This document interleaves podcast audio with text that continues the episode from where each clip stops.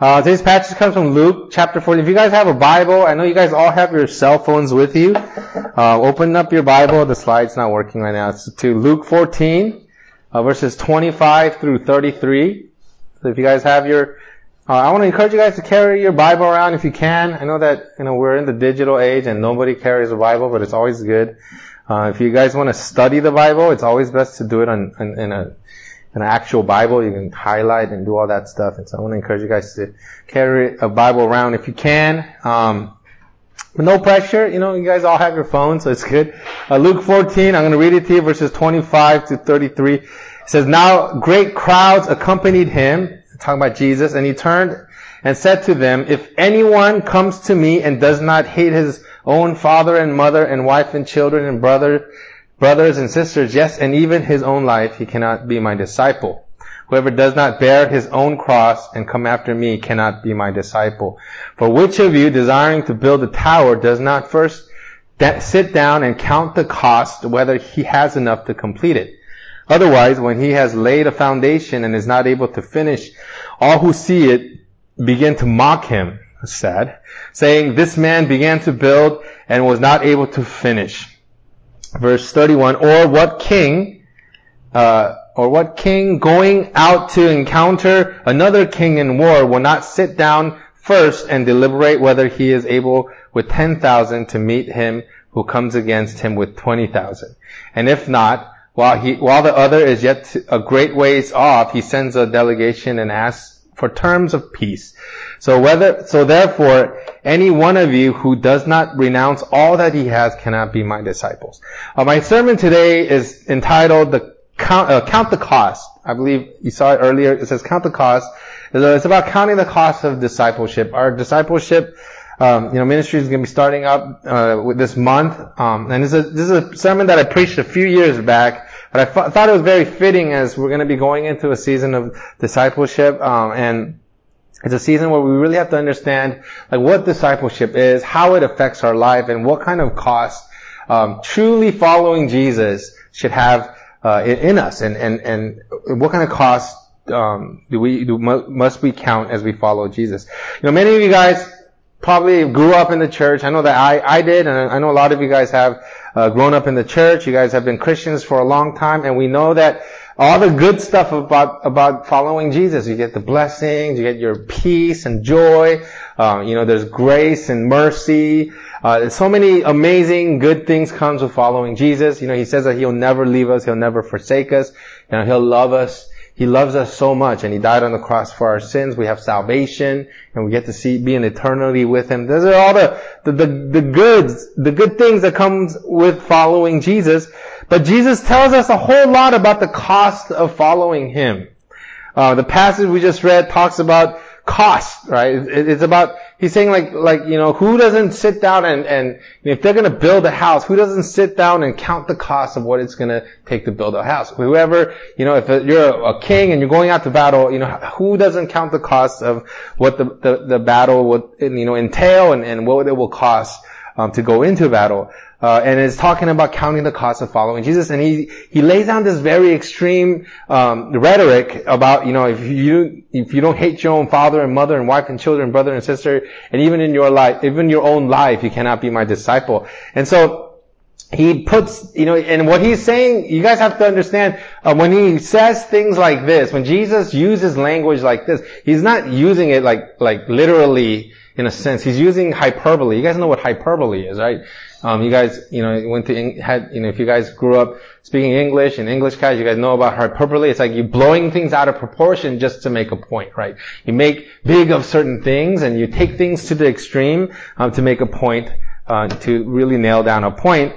And, um, and there's other places in the Bible where Jesus talks about counting the cost. Luke 9, he says, and he said to all, if anyone would come after me, let him deny himself and take up his cross daily and follow me. Uh, and Matthew 10, it says, whoever loves father or mother, uh, father or mother more than me is not worthy of me, and whoever loves son and daughter more than me is not worthy of me. Um, it's important for us to understand the cost of following Jesus, to assess the cost of what it is going to be like to truly follow Jesus and declare Him and consider Him um, and giving up our, you know, control and allowing Him to be Lord of our lives, what is that going to entail? What kind of cost will that have on our lives?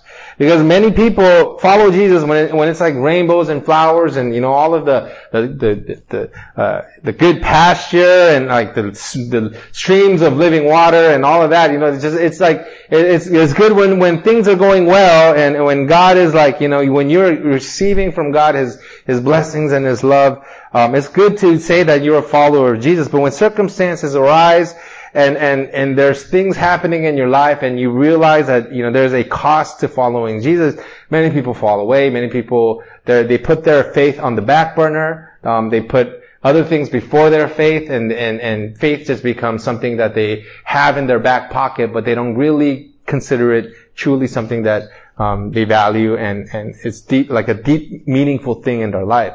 Uh, Jesus talks about this in the parable of the sower, Matthew 13, or uh, Matthew 13, 20 to 20. I think that's different. Um, no, there's another verse before this where he talks about, um, he says, enter, oh no, there's one, before, okay. Oh, I, I went all, I went like crazy out of order. Okay, I'll try to find, find this soon. Uh, Matthew 13, 20 to 23. 20, it says, As for what was sown on rock, rocky ground, this is the one who hears the word and immediately receives it with joy, Yet he has no root in himself, but endures for a while, and when tribulation or persecution arises on account of the word, immediately he falls away. As for what was sown among thorns, this is the one who hears the word, but the cares of the world and the deceitfulness of riches chokes the word, and it proves unfruitful. And so this is kind of what Jesus is talking about in this parable, where, you know, a lot of people receive the word, they receive the gospel, they receive grace and, and mercy, and they, and they're like, wow, this is, you know, like, this, this is great. But then as soon as things of this world start to kind of weigh down on them, cares of this world, or, or persecution arises, or, or they, were, were following Jesus, they realize that, that things have to change in their lives, right? They, they kind of fall away and they fall to the wayside. Uh, you know, we have to know that there is a cost to discipleship and a cost to following Jesus. Um, it says, enter, there's a passage where Jesus says, he says, enter by the narrow gate, for the gate is wide, and the way is easy that leads to destruction, and those who enter it are many, for the gate is narrow and the way is hard that leads to life, and those who find it are few. If you really like base what Jesus is literally saying in this case, he's saying that becoming a Christian isn't necessarily like an easy thing. It's not like, you know, it's not something that you can just kind of like check off and say, alright, I, I did it when I was in high school, and then just kind of go about your business. But he says that to enter the gate is, it, it's a narrow gate and the way is difficult. It's hard. Um, and, and so we really have to understand what it is to follow Jesus and count the cost of following Jesus. Uh, we need to learn that grace that Jesus brings us into is not cheap, right? Jesus is not about cheap grace. You know, one of the books that I've read, I read it before and I had to read it for a class recently on discipleship is by a man named Dietrich Bonhoeffer. Who's ever heard of Dietrich Bonhoeffer, right? He's a German evangel- evangelical pastor that um, was around during World War II he lived, um, you know, he was he was there during the German occupation, and he was a, a German living in Germany during the time of Hitler. Uh, and he, he was against the war. He was against the Nazi regime. Um, he was an adamant resistor of the Nazi dictatorship. Um, and you know he was a he was like a pastor slash spy. And when you kind of read about his life and his story, um, it, it, it, like you know he he was a pretty amazing man. And he was, he was really working to bring down the Nazis and try to set up a post-Hitler Germany. He wanted to set up like, like a, a, a Germany after the Nazis and after, Germ, uh, after Hitler, like what it would look like. He helped German Jews escape to Switzerland and other parts of Europe. Um, and he was arrested by the Gestapo and he was accused in Hitler's uh, assassination attempt. And it's really sad. He was in prison and he ultimately was executed 21 days before Adolf Hitler died, right? Uh, literally 21 days, not even a month before the end of the war in Europe, uh, he was executed. And uh, in his book, he writes, uh, in, it's, a, it's, a, it's an awesome book, it's the Cost of Discipleship. He writes, cheap grace is a deadly enemy of our church. We are fighting today for costly grace. And he goes on to say, this is when we, this is what we mean by cheap grace. The grace which amounts to the justification of sin without the justification of the repentant sinner who departs from sin and from whom sin departs. Cheap grace is not the kind of forgiveness of sin which frees us from the toils of sin. Cheap grace is a grace we bestow upon ourselves. Cheap grace is grace without discipleship, grace without the cross, grace without Jesus Christ living and incarnate. And so when he talks about cheap grace, it's like this grace that we impart upon ourselves. We're like, oh, we just, in our mind, Jesus will forgive me. You know, he's all about love and, you know, love and, and, and forgiveness. And so, you know, I'm just going to apply this, this grace knowing that, you know, uh, I heard somewhere that Jesus, you know, he died for my sins, so it's all good, right? But there is a cost to following Jesus and there's a cost that we must bear. Bonhoeffer was like, you know, as a follower of Jesus, I cannot allow what's happening to just go on without me resisting, right? Without me going against it. I can't, as a believer of Jesus, he like, he truly believed in Jesus to the point where he saw what was happening and said, I have to do something about it. Something needs to change. I have to be the catalyst that, that tries to, you know, change what's, what's going on here in Germany. He knew that there was a cost to truly follow Jesus in the midst of this Nazi regime, and he ultimately paid the the cost with his life. So today I want to kind of talk about like what it looks like for us to truly follow Jesus and, and for us to assess and understand the cost of discipleship. What is truly the cost of discipleship in our lives? What is it supposed to look like? And the first thing is uh, we have to to really understand is that Jesus must be above all else. And he, Jesus talks about this at the beginning of, of the passage that we first read. He, he says, you know, like, you know, if, if you don't, um, you know, hate your own father and mother and, and wife and children and, and, and all of these things, um, you cannot be my disciple, right?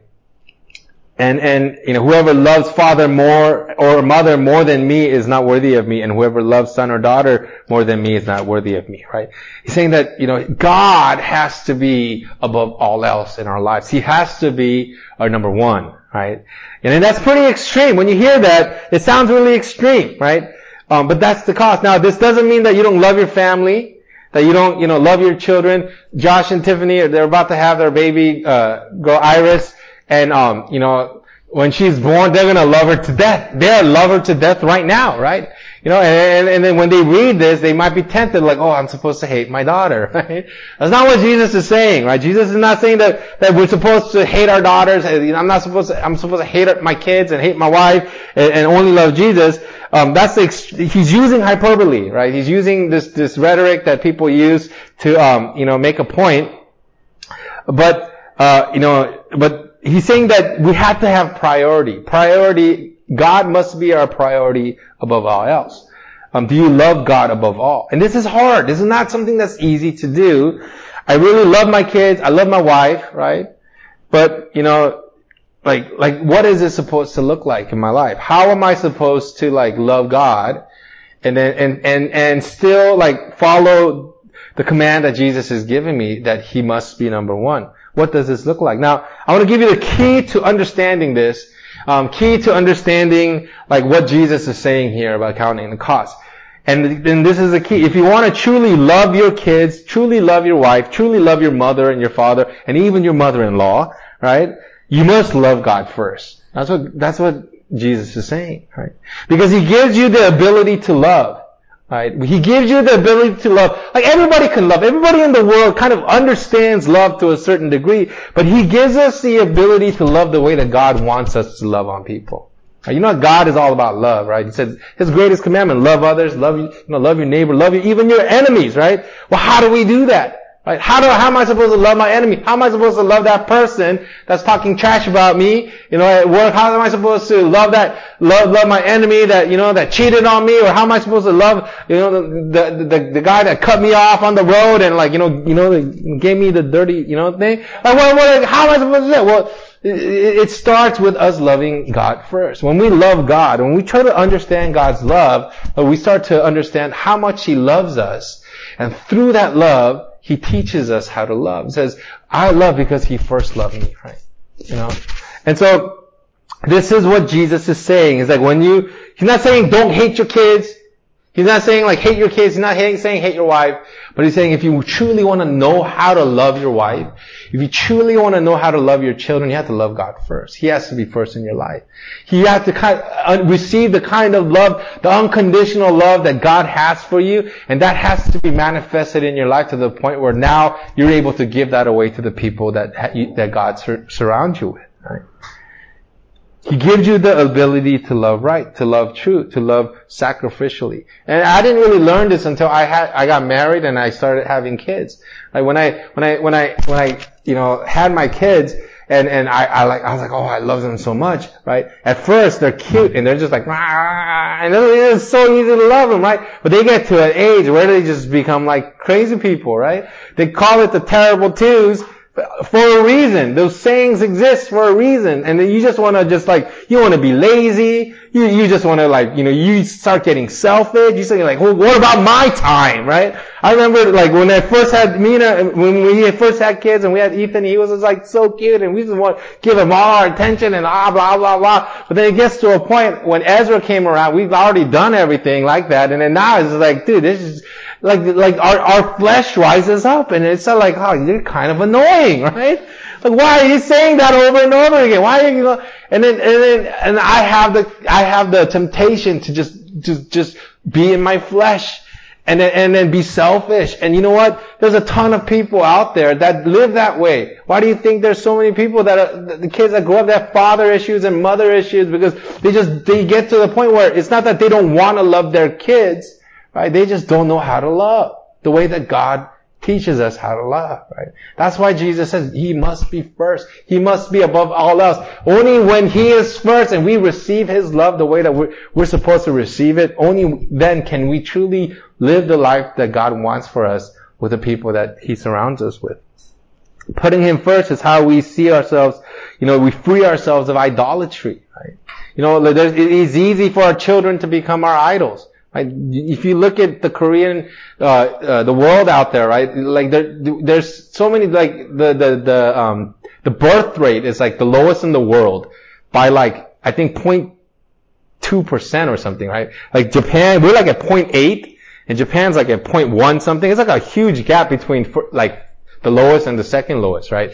Um, I read an article that they're, they're considering uh, what the birth rate a catastrophe, right? It's like they're um, if you have a if you like if you have a child in Korea and you're a Korean citizen, they're going to start giving you a thousand dollars a month for one child, right? Because they want to they want to get people to have more babies, right? Well, if you look at how Koreans are having kids, they're just having one kid, right? It's because they want to you know, having kids is getting so expensive. You gotta feed them, clothe them, shelter them, but then you have to, Koreans, you know, in the Korean education system, you have to send them to hagwons, right? Hagwons at one point, it's like a worth, it's like paying for a kid's hagwon in Korea is like a full paycheck for many parents, right? They have two, they have two income families because the dad pays for everything else and then the mom basically works so that they can send their kids to hagwons, right?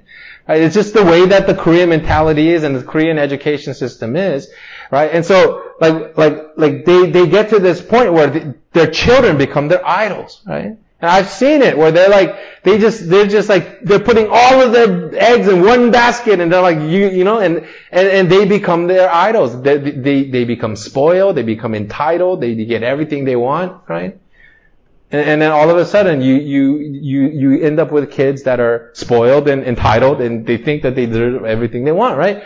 And so, so it, it, this is kind of the way that, like, like, I, idolatry can kind of, like, you know, happen in so many things. We think our children can never be our idols. Yeah, it's easy for our kids to be our idols, right? Like our cars can be our idols. Our houses can be our, anything that we, that God can bless us with can be our idols. And, and, and putting God first keeps us from that place of idolatry. First two of the Ten Commandments pertain to idolatry, right? It says, you shall not have no other gods before me. You shall not make yourself a carved, a carved image or any likeness of anything that is in heaven above or on this earth or in, or that is in this earth beneath or that is in the water under the earth, right? You shall not bow down to them or, or serve them. So, you know, the, the, the two of the, the first two commandments is dealing with idolatry because God hates idolatry. It's an abomination to him, right? Because, not because he thinks that he's so great, you know, and he is. He's, if anybody in this universe deserves to think like, dude, I'm so great, it's God, right? And I know some of you guys, when you wake up in the morning and you shower and you look all fresh and so clean, clean, and you're like, oh, I feel, I look so great, right? No, that's all good. But then, like, you know, if anybody in this universe can say he's so great as God, but then he doesn't want us to like, you know, like not have idols it, because he thinks he's so great. The reason why he doesn't want us to have idols is because it hurts us, right? Idolatry hurts us.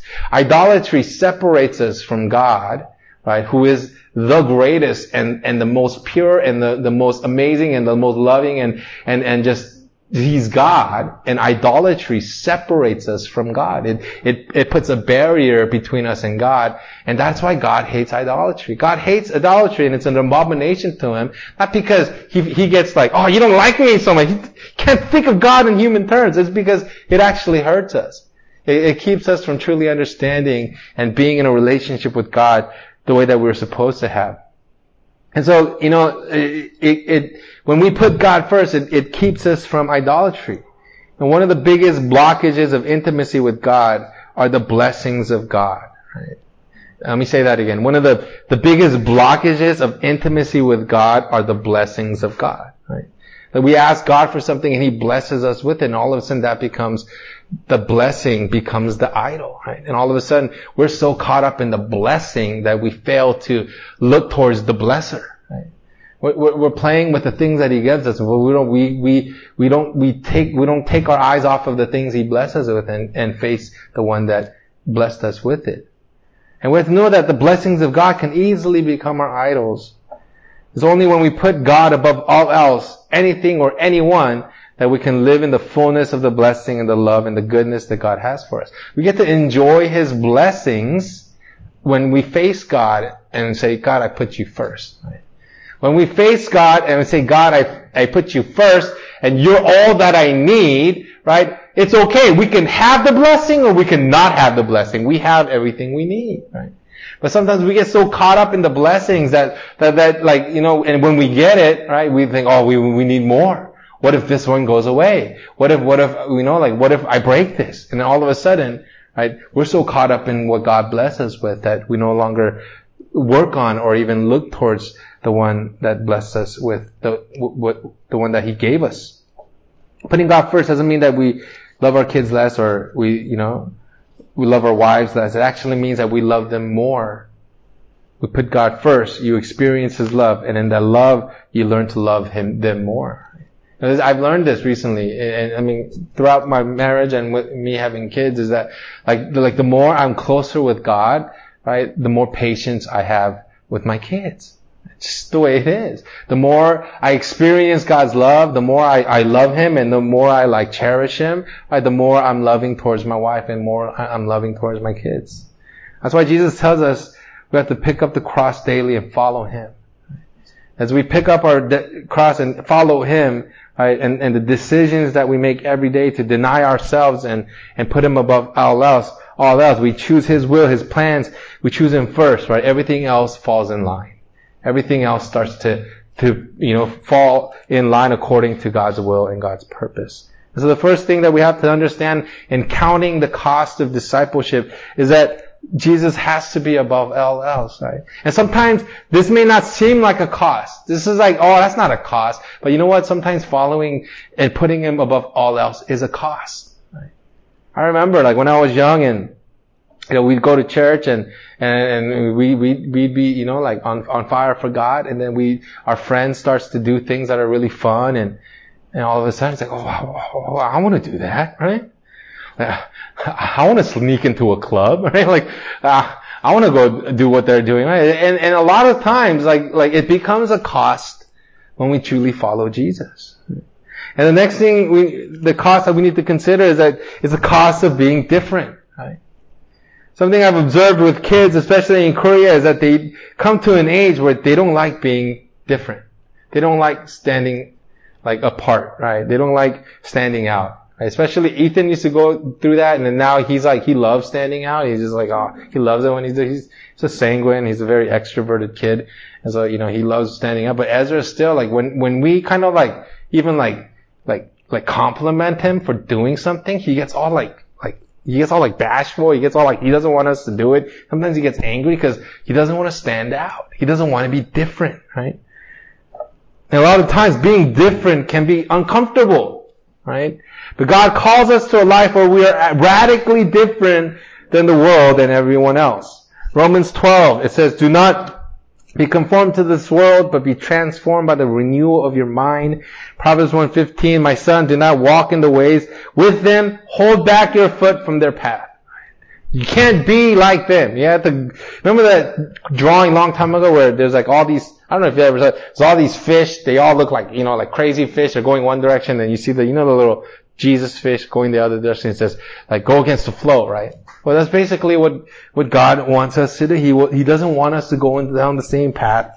He wants us to be different. He wants us to stand out. 1 Peter 2 9, but you are a chosen race, a royal priesthood, a holy nation, a people for his own possession. Right? We're, we're, we're set apart. We're supposed to be different. Jesus tells us that we're supposed to be in a world, but not of the world. We're, we are to be different. We're to be the counterculture. And we have to count that as a cost when, you know, when we become followers of Jesus, we have to realize that when we truly, like, say that Jesus Christ is my Lord and Savior, we, we, we will naturally become different. If you've been saved and your life is exactly the same as all of your friends and, and everybody else in your life, right? You're not doing it right. You, maybe, maybe, you know, you need to, you need to, you need to grow more or maybe you really need to understand faith and you need to understand Christ. But when Jesus truly comes into your heart, things radically change, right? I remember when I was in, in, in like middle school and high school, we used to, who, you remember going on church retreats when you were young, right? I used to go on church retreats and they're like, you know, I grew up in LA and there were a lot of like little kids in high school. I grew up in Torrance and I was like a goody, goody, boy, good, goody two shoes for a while. You know, I, like didn't do anything bad, uh, for a while and then I totally messed up my life after that. But then I, I just have these like friends that used to like grow up in like the rougher parts of LA growing up. Like you're from LA, right? Like Eagle Rock or like you know like you know parts of like you know eh, downtown LA or like you know Koreatown and and you know Hancock Park. And all this. They like grew up in like in the rougher areas and then they used to like act like gangbangers with their pants all saggy and you know, they used to like wear like these like jackets like that Ice Cube would wear and they'd want to become gangsters, right? But they would come to church retreats and then they would actually encounter God in a powerful way, right? They would, they would understand, they would, they would, they would like, you know, experience like Jesus and say, hey, Jesus died on the cross for you. And they, they would come up and they would tell their testimonies and they would cry. And I remember seeing them like, you know, like they would genuinely change. They would feel like, you know, you could, from the outside, they genuinely felt and encountered like, like the, the power of Jesus at these retreats, right? But all of a sudden, they'd go back home and, and these, and these kids would, you know, come down from their spiritual highs and they'll go back home and they'll be around their same friends at school that still do the same thing, and they still do their, you know, wannabe gangbanger things, and then it's just too hard for them, too difficult to be different from your friends, and then they just go back doing whatever they do, smoke cigarettes and do all that stuff, and they come back like a few weeks later and they're exactly the same as they were before, right? And this is what like kids would do. I grew up with kids like this, and and I was a kid like this. I'm not trying to say that I was any different, but you know, as we grow up, like uh, we as adults, we still have the same kind of un, like mindset and same kind of behavior uh, as men and women, right? We come to church and we experience God, but when we go back to work, work we go back to our friends. There's there's no difference in the way that we live our, their lives, right? They, they they go back and they speak the same way, they behave the same way, right? Because at, at the end, it's like standing out and being different is just too uncomfortable. But Jesus tells us that we're not supposed to be the same as the world. We're supposed to be going, you know, we're not supposed to be going after all of the allure and the glitz and the glamour of the world. And when we truly have a relationship with Jesus and He is our Lord, He is our Savior, we, we've given Him lordship over our lives. He is, He, you know, and, and we're following Him and, and we, we're living our lives for Him. Right? The things being like different and, and, and being with Christ and, and following Christ becomes very difficult in the world. That's why the Bible talks about persecution so much. That's why the Bible talks about suffering so much. Right? Because becoming a Christian, it's, it's, it's easy when you're amongst Christians and you're easy when you're in this community, but it, it's, it gets difficult if you really start to stand on your principles, you start to really stand on the Word of God out there in the world, it becomes different. Difficult. It's like this in America right now. In America, it's so hard you know, I said this in my sermon a while back, is that there's kids that will go from um, high school. High school is fine. You know, they go to like you know, you know, like Christian like high schools, and they have all their Christian friends and blah blah blah. But they go to off to university and they go to like a liberal arts school, and they they can't they can't talk about their faith to anybody because as soon as they they mention that they're a Christian, they get persecuted. Right? And then, and I read this article that there's all these lawsuits that are happening all around America because even professors are joining in on the persecution. Right? They make fun of them for being a Christian. Like, how can you believe what you believe, right? And, and, and these, these people, these young people, students that are going to these universities, they're suing the school and they're actually winning. Because this is actually happening. It's, it's, it's a challenge to stand out in the world today.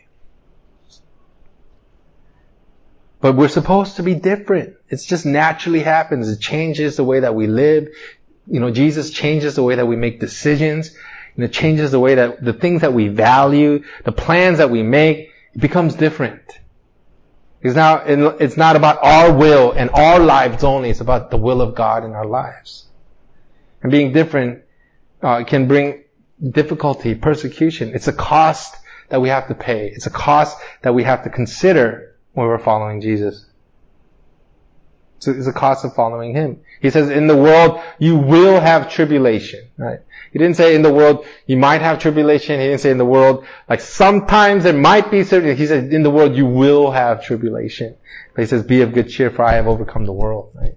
Like, like, like, don't fear the world because like, you know, I've overcome, I keep tapping this and I feel like I, my, the recording is just going to be horrible. I'm sorry, right?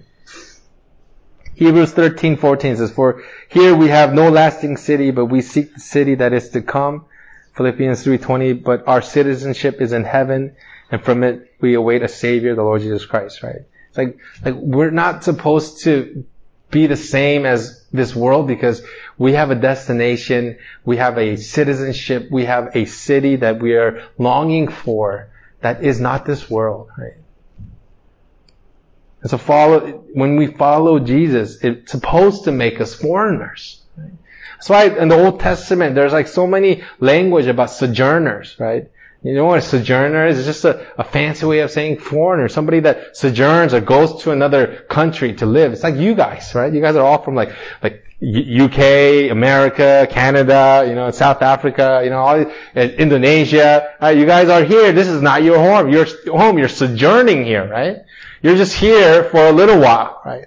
But that's how we're supposed to consider the world, right? We are not citizens of this world. We're citizens of heaven. We're citizens of a city that is yet to come. And we're supposed to stand out. We're supposed to be different. And it's a cost that we have to pay. And, and, and we, we have to be willing to pay that cost.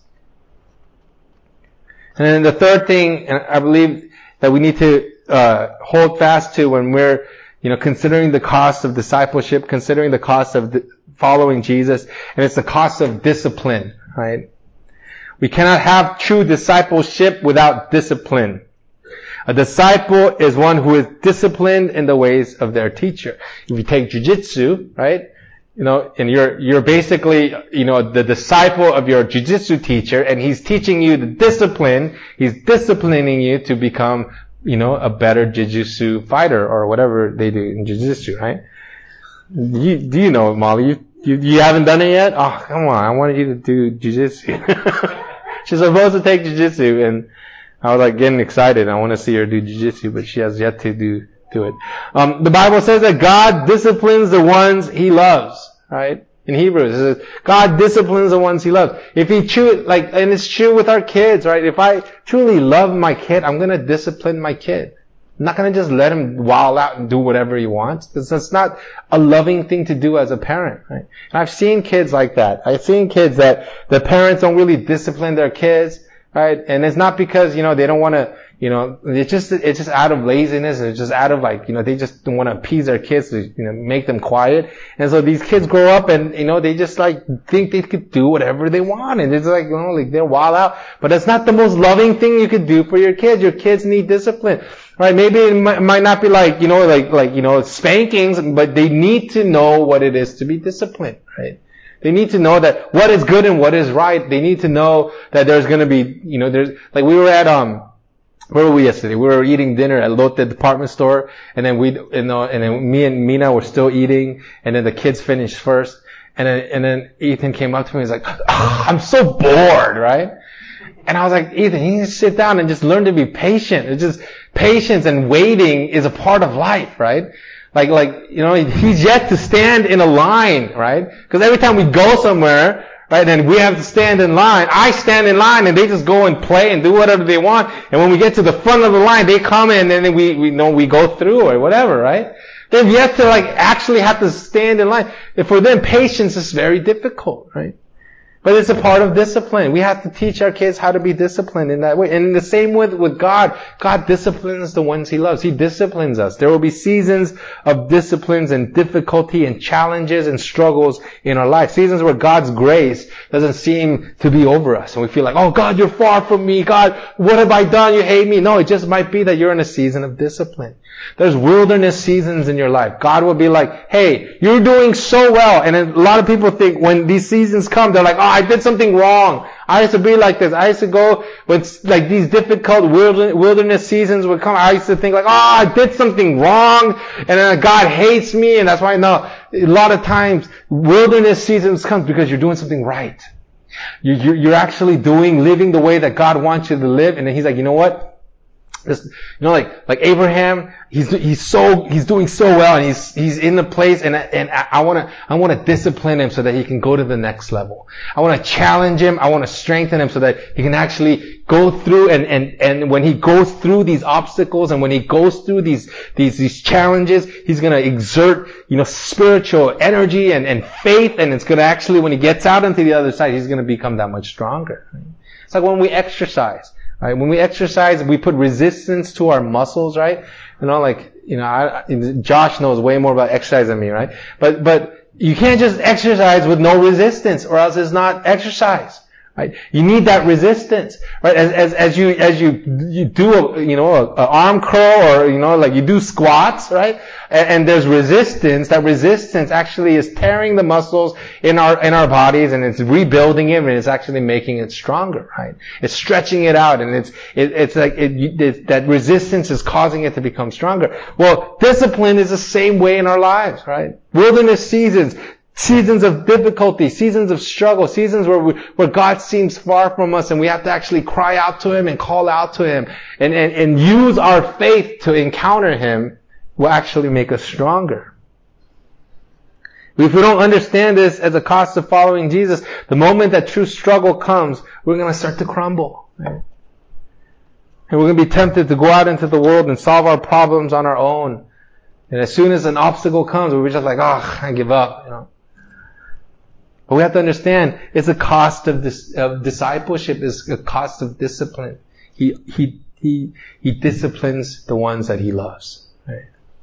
He he disciplines us. So when you're going through a, a struggle, when you're going through a season where you, things feel dry, and I've ever I, I I've been through a long wilderness season for myself in the last like you know two three years, and I just felt really dry, and I just felt like ah. Oh, know, like you know, all these like struggles and all of these issues, and you know, for me it's stress, and all these stress would rise up in me. I'd be like, oh, no. But then at the end of the day, I felt like God is saying, hey, I want, I'm taking you to a new season. I'm bringing you through this season. You just have to hold on to me and cling to me. Right? I feel better for it. I feel stronger for it. I feel like I have more faith for it. But I actually have to go through that. I have to actually be disciplined. Right? No one likes discipline. It's, it's not, you know, like, we're not supposed to be like, oh, thank you God, you're disciplining me out. Like, when I, when I, you know, like today, like our kids were wilding out in our house. I like crazy. Like, like, you know, I don't let them watch TV in the morning. These days, you know, I've been really trying to be strict about, my eyes are just like getting really dry from these lights. I've been trying to really strict about like restricting their TV watching, and so in the morning I didn't watch, let them watch any TV. Well, the consequence for that is they wow out, right? They like, you know, they're like in their underwear. I don't know why they get in their underwear.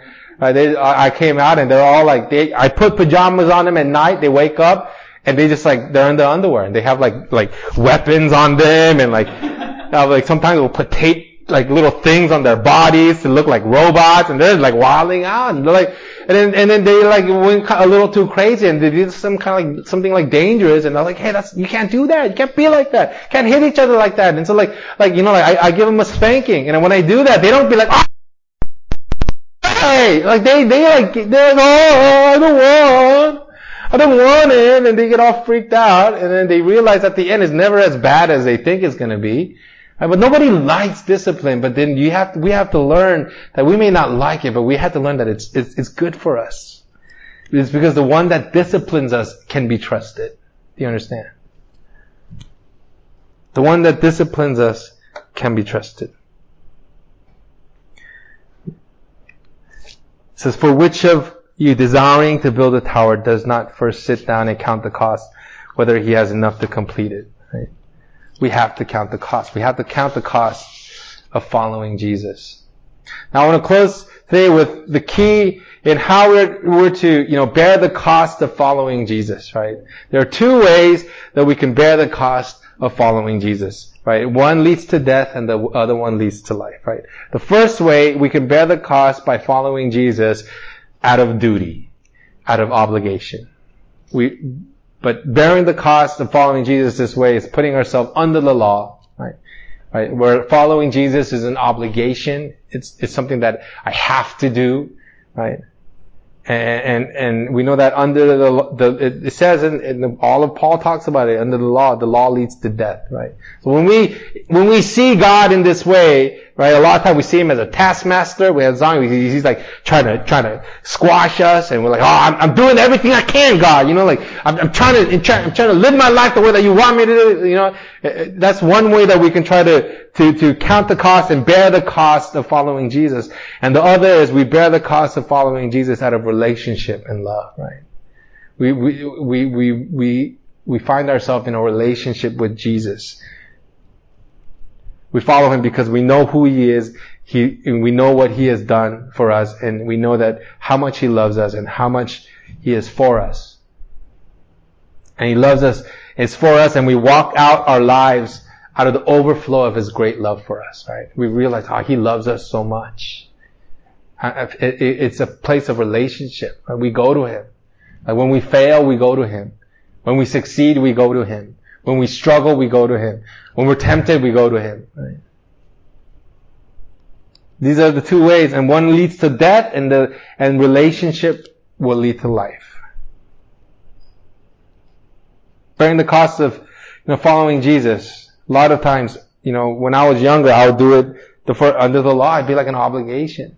I, I would not do certain things because I know that I wasn't supposed to do it, and if I do, then I'm gonna be in trouble, right? And then, and then, and then I feel far from God, and like I, like it's a, it was like a, st- a set of rules that I was supposed to follow, right?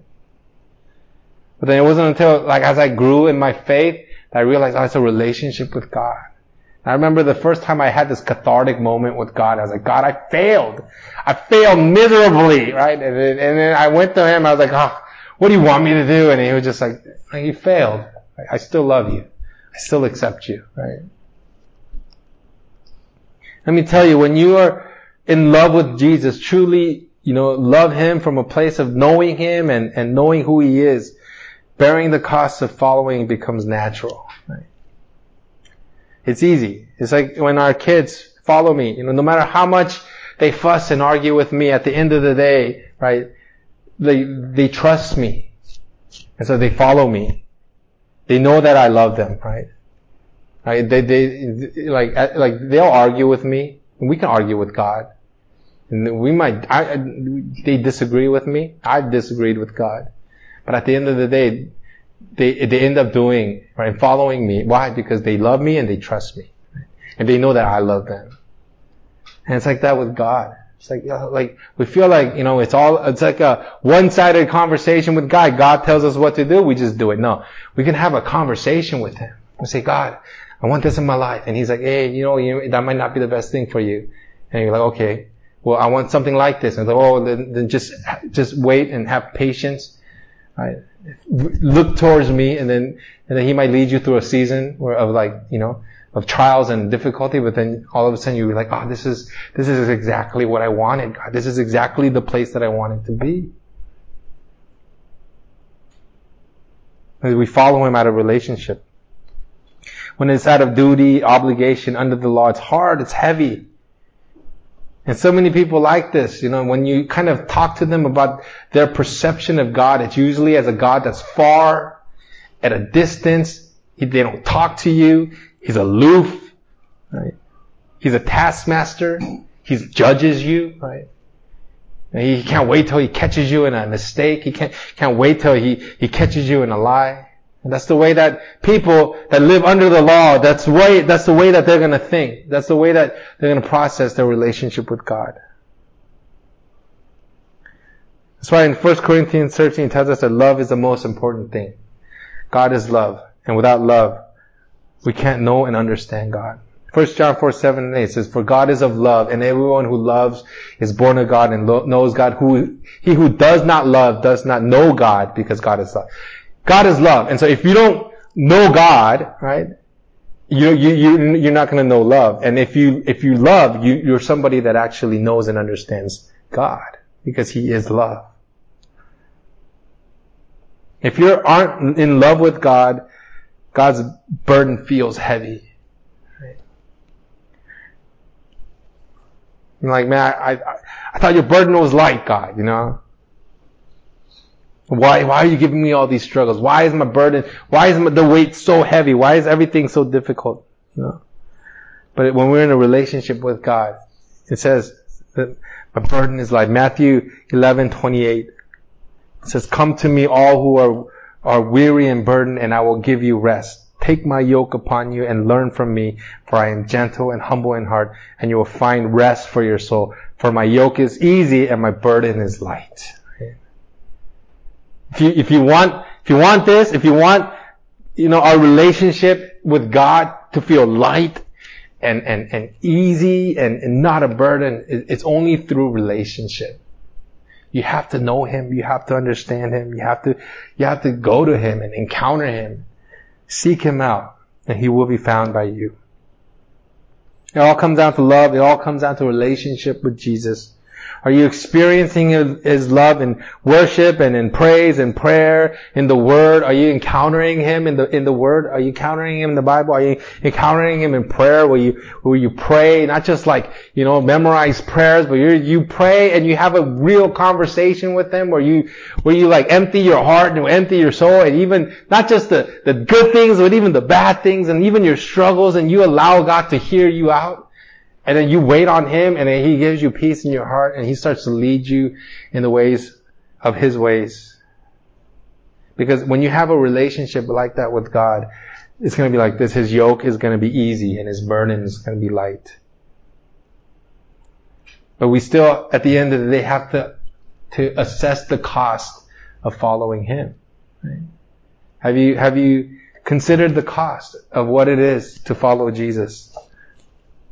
You know that, that you will be different, that you, you, you will be, you, you will stand out, and you will have discipline in your life. You will have seasons of, of, of difficulty and trials and challenges that God institutes in your life so that you become stronger. And it all comes out when you start to put Him first and you, you, you, you put Him above all else. And you learn to live in a, a true loving relationship with God where you understand His love and understand His great, His great love for you and for us. So I'll stand up and let's close in prayer.